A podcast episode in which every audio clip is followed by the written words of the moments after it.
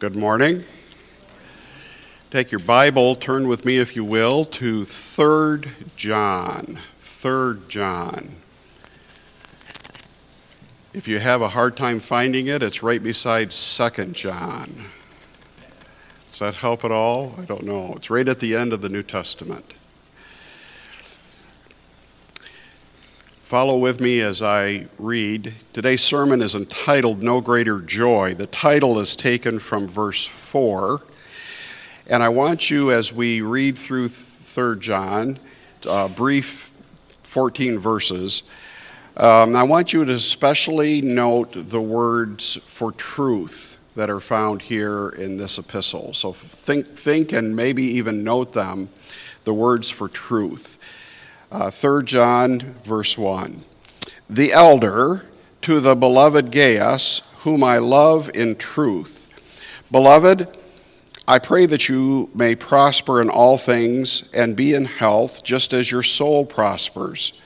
For I greatly uh, rejoiced greatly when brethren came and testified of the truth that is in you, just as you walk in the truth. I have no greater joy than to hear that my children walk in truth. Beloved, you do faithfully whatever you do for the brethren and for strangers who have borne witness of your love before the church. If you send uh, them forward on their journey in a manner worthy of God, you will do well, because they went forth for his name's sake, taking nothing from the Gentiles. We therefore ought to receive such that we may become fellow workers for the truth. I wrote to the church, but Diotrephes, who loves to have the preeminence among them, does not receive us. Therefore, if I come, I will call uh, to mind his deeds which he does, prating against us with malicious words, and not content with that, he himself does not receive the brethren, and forbids those who wish to, putting them out of the church. Beloved, do not imitate what is evil, but what is good. He who does good is of God, but he who does evil has not seen God. Demetrius has a good testimony from all around and from the truth itself. And we also bear witness, and you know that our testimony is true. I had many things to write, but I do not wish to write to you with pen and ink, but I hope to see you shortly, that we shall speak face to face. Peace to you, and our friends greet you. Greet the friends by name. Let's pray. Father, we ask your blessing as we open up your word today. We ask, Lord, that you might encourage and strengthen us through your word, especially as we think and move uh, uh, our service towards concluding with the Lord's table today. In Jesus' name we pray. Amen. Reading a letter like 3 John is literally like reading somebody else's mail. It's very personal. There's a lot of personal references that are found here. Um, I'm actually, interestingly, I made that statement, like reading someone else's mail, in Peru uh, when my wife and there, I were there a few years ago. It was Urubamba, Peru, up around 12,000 feet in the Andes. And as I was speaking through a translator, when I made that statement, the translator looked at me and said, they don't know what mail is. And I was a little taken back at that, at that statement. Uh, but here's, here is um, not only Urubamba, which is a town of about 20,000 people, and Cusco, which is a town of about 500,000 people, have absolutely no concept of mail. They had no, no concept. They went from, from nothing to cell phones overnight, just, just, just like that. And so, this concept, even that Paul is using, or rather, John is using in the New Testament of having mail delivered, an epistle, which is a letter, having delivered, um, is, uh, was, was, was, was culturally lost on them. It was kind of an interesting, I was a little bit of a quandary as uh, where I was going from, from, from that point on. But that's what this is. This is, this is a personal letter from the Apostle John to his, his friend uh, Gaius. And so we see a little bit behind the scenes of what, what ministry life is like and, and what, what uh, uh, John's expectations and hence Christ's expectations are for not only the believer, but for the, the church. And what we find here is that what God expects in ministry is that it's about people. It's about relationships. It's about how we deal with each other and how we work together uh, with, with, with, each other. And so I want to I want to look just uh, we're going to look briefly here. Uh, interestingly, we're going to look through an entire book of the Scripture. There are 66 books. We're going to look at one of them today. Uh, so after today, you only have 65 more left to look at. So we're going to look at we're going to look at one one this morning. And I want you to look with me, first of all, at what I call the delights of ministry. The delights of ministry. Life of ministry is a life that's invested in people.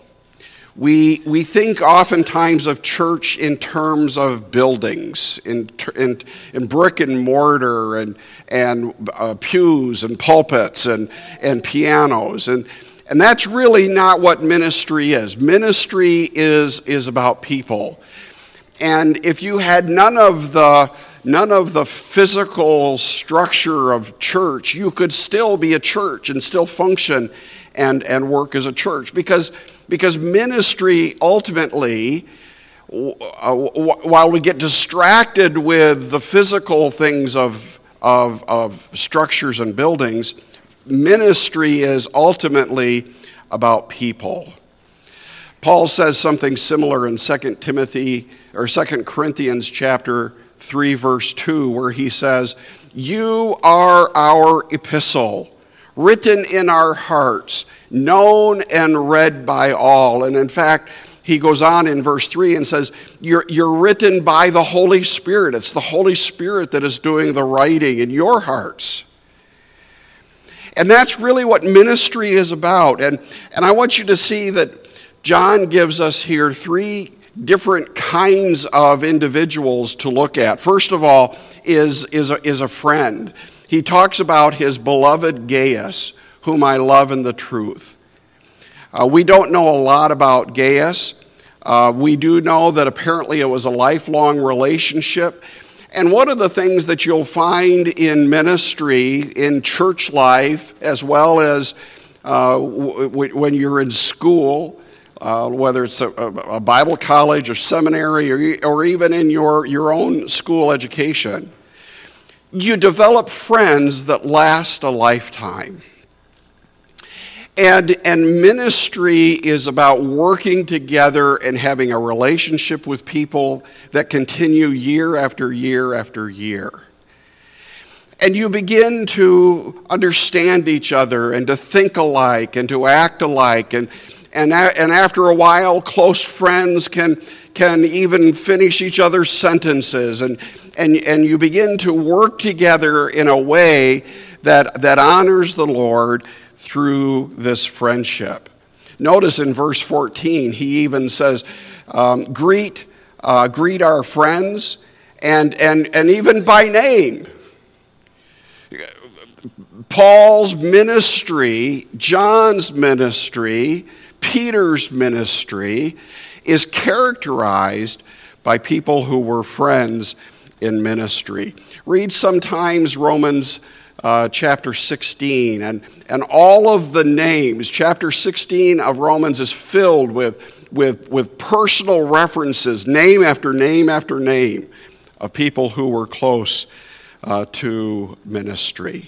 So, we, we, we, one of the delights of ministry is, is friendship. But number two, one of another delight is family. Uh, notice in verse 4, John says, I have no greater joy than to hear that my children walk in truth. Now, John's reference, or uh, John's reference here, is really not a reference to children of the flesh, his own, his own progeny. Uh, that's, that's probably not what he's talking about. He's talking more about spiritual children Uh, so, for example, Paul talks about Timothy as being my son in the faith. Well, we know that Paul was not Timothy's father, but, but nor did he lead him to Christ because he was already saved when he came upon him. But, but understand that there is this spiritual relationship that we have with other people that is, that is uh, like a family relationship. Now, my, my wife and I have four daughters. We talk with every daughter, sometimes every day. This last week, um, after last Sunday's morning service, we hopped in the car, went up to Minneapolis, where two of our daughters live. Uh, then there was on Wednesday, there was a funeral down in Kansas City that we had to get to. So I have this week, I have been in Minneapolis with two daughters, down in Kansas City seeing our third daughter, and our fourth daughter in Illinois thought that on Friday we ought to swing to Illinois just so we could hit all four daughters in one week.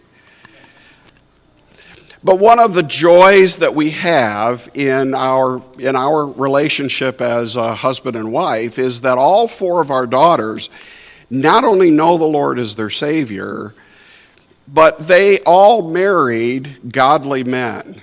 In fact, all four of them have been either deacons, three of them were, have been deacons in churches.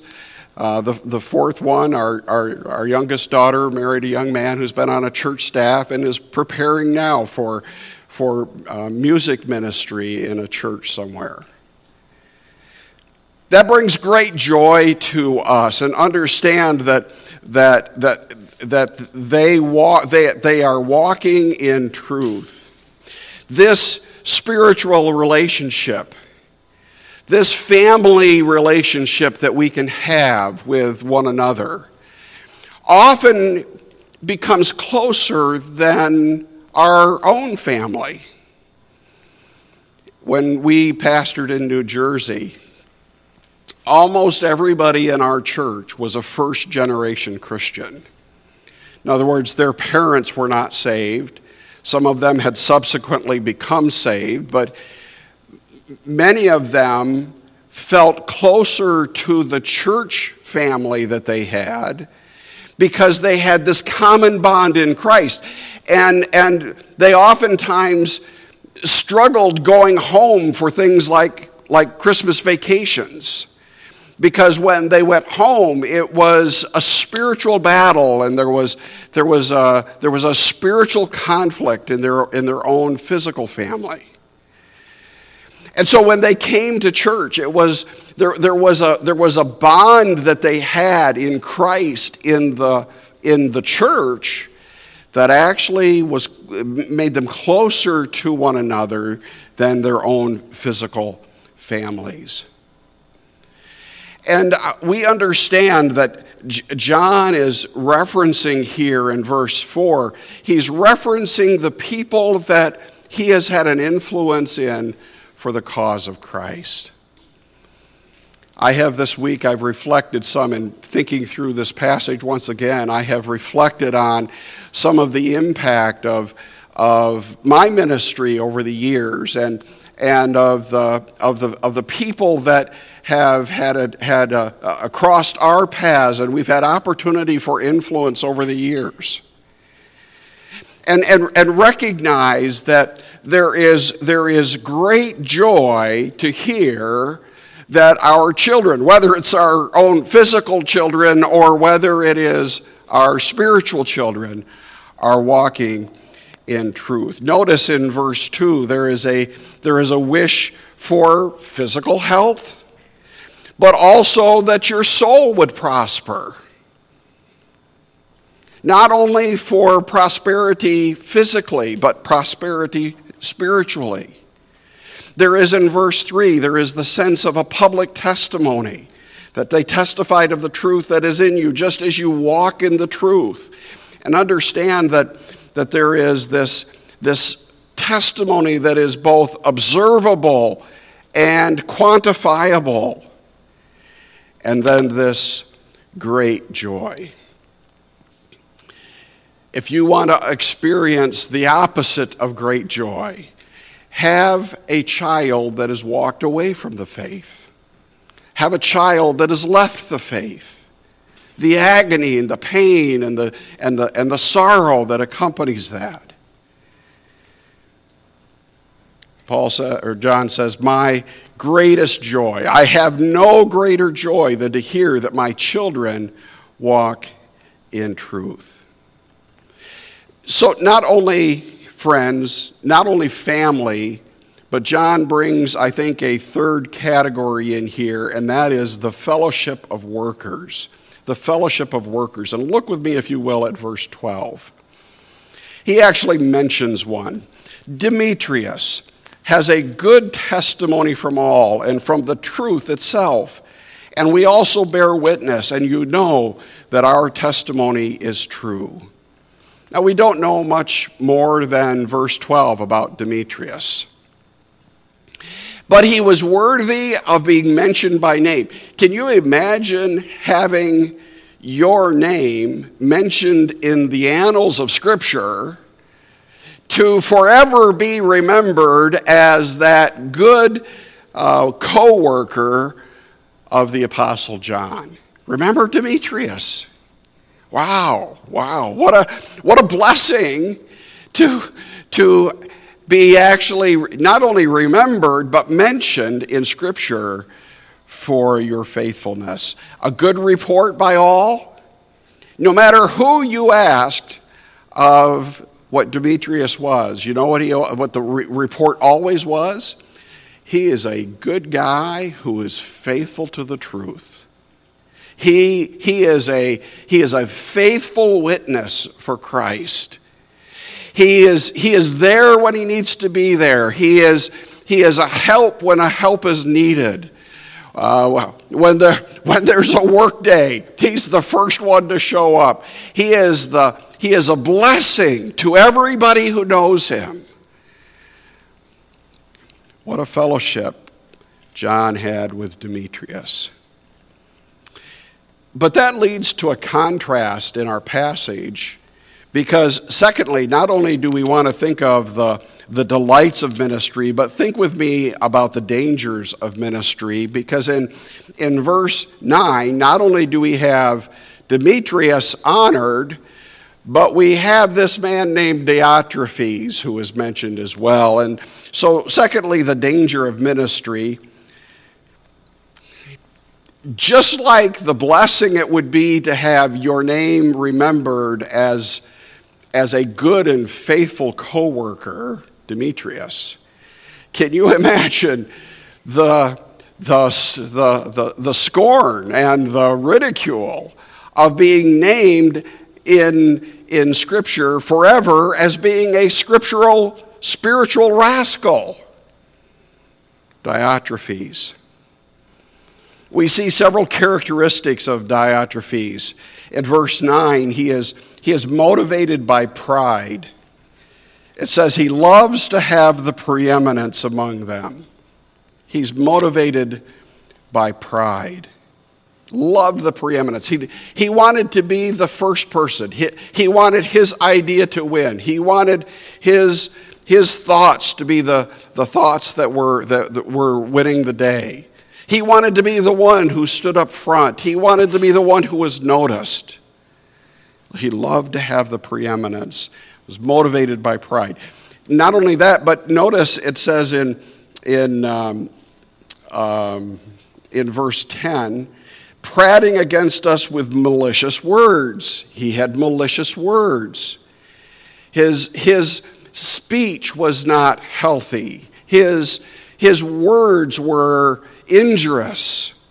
You know, um, you know the old saying, sticks and stones um, can break my bones, but words could never hurt me. You know, that's not true. Words, words, can be, words can be very damaging to us. Words can, words can be very hurtful. His malicious words in verse 10. And then notice in verse 10, it continues, and not content with that, he was malcontent in service. Not content with that, he himself does not receive the brethren and forbids those who wish to, putting them out of the church. One of the, one of the underlying contexts of, of, of, of, of John is, is understanding that there were people who were traveling who needed the assistance of the church. And, and Diotrephes is putting them out. He is saying that's, they're not welcome here. Understand this man, Diotrephes, is forever recognized as being someone who is, who is damaging the church. Notice verse 11 Beloved, do not imitate what is evil, talking about Diotrephes, but what is good. He who does good is of God, but he who does evil has not seen God. Their works reveal their heart. Look with me in, in the book of Jude, just the very next book. In my Bible, it's the same page. If you go down to Jude, verse 10. But these speak evil of whatever they do not know, and whatever they know naturally, like brute beasts, and these things they corrupt themselves. Woe to them, for they have gone in the way of Cain. They have run greedily in the error of Balaam for profit, and perished in the rebellion of, of Korah. These are spots in your love feasts, and while they feast with you without fear, serving only themselves, they are clouds without water, carried about with winds, late autumn trees without fruit, twice dead, pulled up by the roots, raging waves of the sea, foaming up their own shame, wandering stars for whom is reserved the dark the blackness of darkness forever. Both John and Jude are not talking about outside influences, he's talking about people who are influencing the church. This is why in, in, in Acts chapter 20, when, when Paul describes the duties of a pastor, he says, I warned you of the dangers from within, of wolves in sheep's clothing. And not only that, I warned you of the outside dangers. It's really the, one of the important jobs of a pastor is, is to protect the church.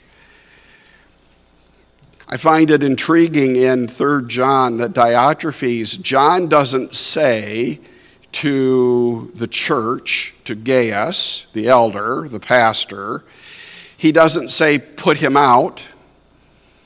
He doesn't say discipline him. He doesn't give that kind of, a, of instruction here in, in, in 3 John. But, but there is a, a warning to be aware of him and, and don't let him overly influence uh, the church. There is a, a third statement here in, in, this, uh, in this passage, and that has to do with the duty of ministry. We have the delights of ministry, the danger of ministry, now, thirdly, the duty of ministry. And the first thing that there is a duty is to have fidelity in truth. I hope you were noticing as we read through 3 John the number of times that the word truth is used. I count six different times that the word truth is used. We are to uh, love in truth in verse 1. In verses 3 and 4, we are to walk in truth. In verse 8, there is there, there are to be working for truth, service for truth. And understand that, that truth is all about the scriptures. Truth is all about the gospel. Truth is about the fact that Jesus Christ came and died for sin that he died for my sin and for your sin. It is the truth that the gospel must be believed by faith. And it has to do with understanding how God has revealed himself through the scriptures. Truth needs to characterize our lives. One of the most graphic descriptions that I could give you is to walk in truth. What is walking? Well, walking is putting one foot in front of the other. Walking is, is um, uh, matriculating from one area to the next. It is, is, it is living life publicly. It is, it is living life in front of your neighbors. It is living life in front of your coworkers and in front of uh, the, uh, the, the people on the street, the, the, the people with your cars. Uh, what, are, what, are, what is going on in your life, not only privately, but especially publicly? We are to walk in truth. Let me speak just for a moment to the younger generation, which is quite a few of you here this morning. And if you're not sure if I'm talking to you, if, if, you're, if, you're in, if you're in doubt, I probably am. If you think, well, he's talking to someone else, then I'm probably not. Okay? So I, the younger generation today. You are going to be making choices some of them are life changing choices. They are, they are choices that will send you one direction or another. Things like where are you going to school? What are you going to do with, the, with your life? Uh, who, will you, who will you marry? Those kinds of choices are going to send you in different directions.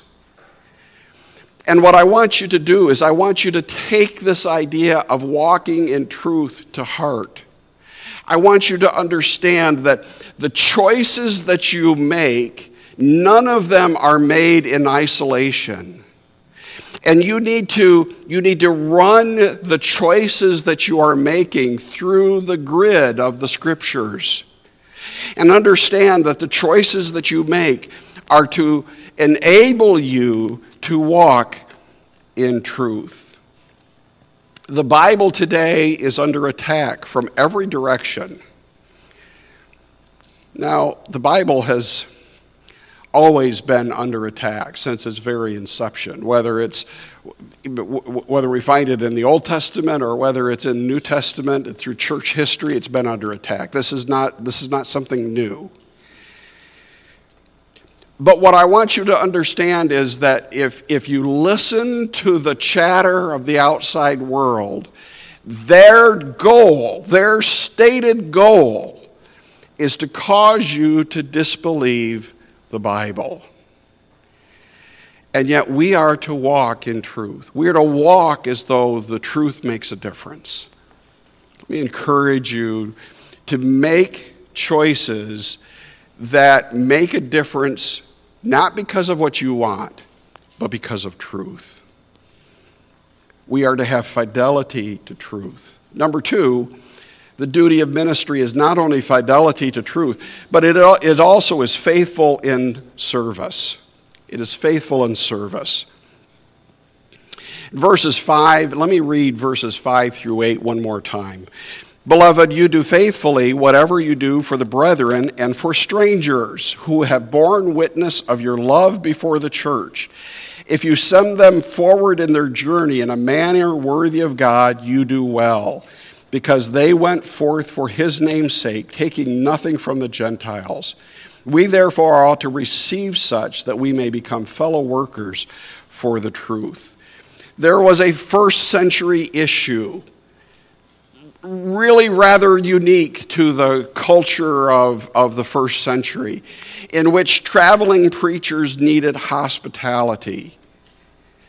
And, and that's really the focus of what John writes. For example, if you look in Second John, just the previous chapter, in Second John, if you'll look in verse 10, if anyone comes to you and does not bring this doctrine, what is he talking about? He's talking about these traveling preachers who, who depended on the hospitality of other Christians for their ministry. And, and John warns if anyone comes to you and does not bring this doctrine, the doctrine of who, of who Christ is, that, that he is God, the, of the gospel, do not receive him into your house or greet him for he who greets him shares in his evil deeds. And he's not really talking here, the house is not really talking about putting them up for the night. But what he's talking about in 2 John, he's talking about house churches. He, uh, long before there were ever church buildings, churches met in homes.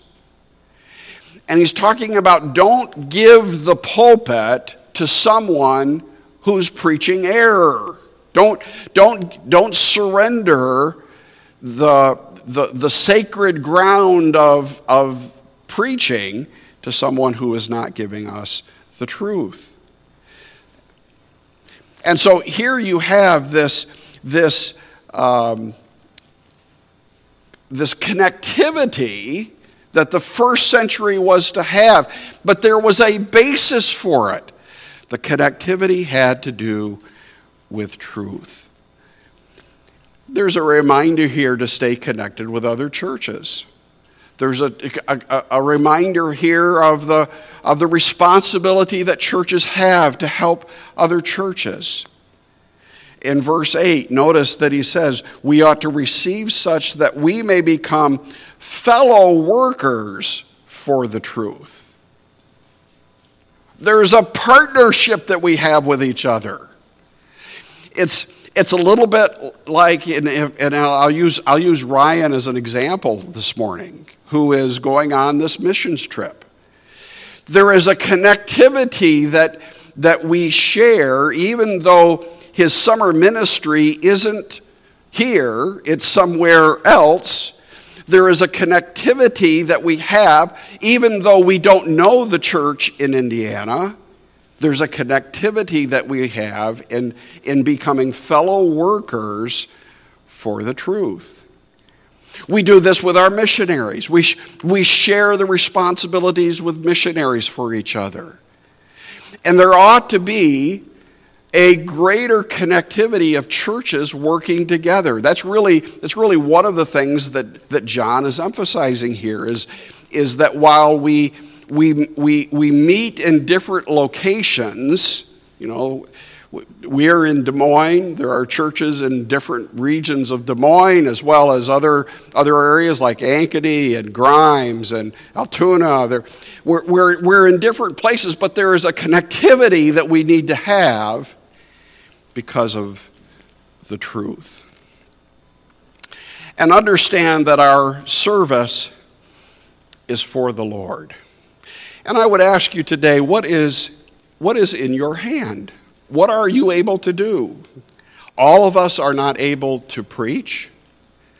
All of us are not necessarily able to do all kinds of ministry, but I would say all of us can do something.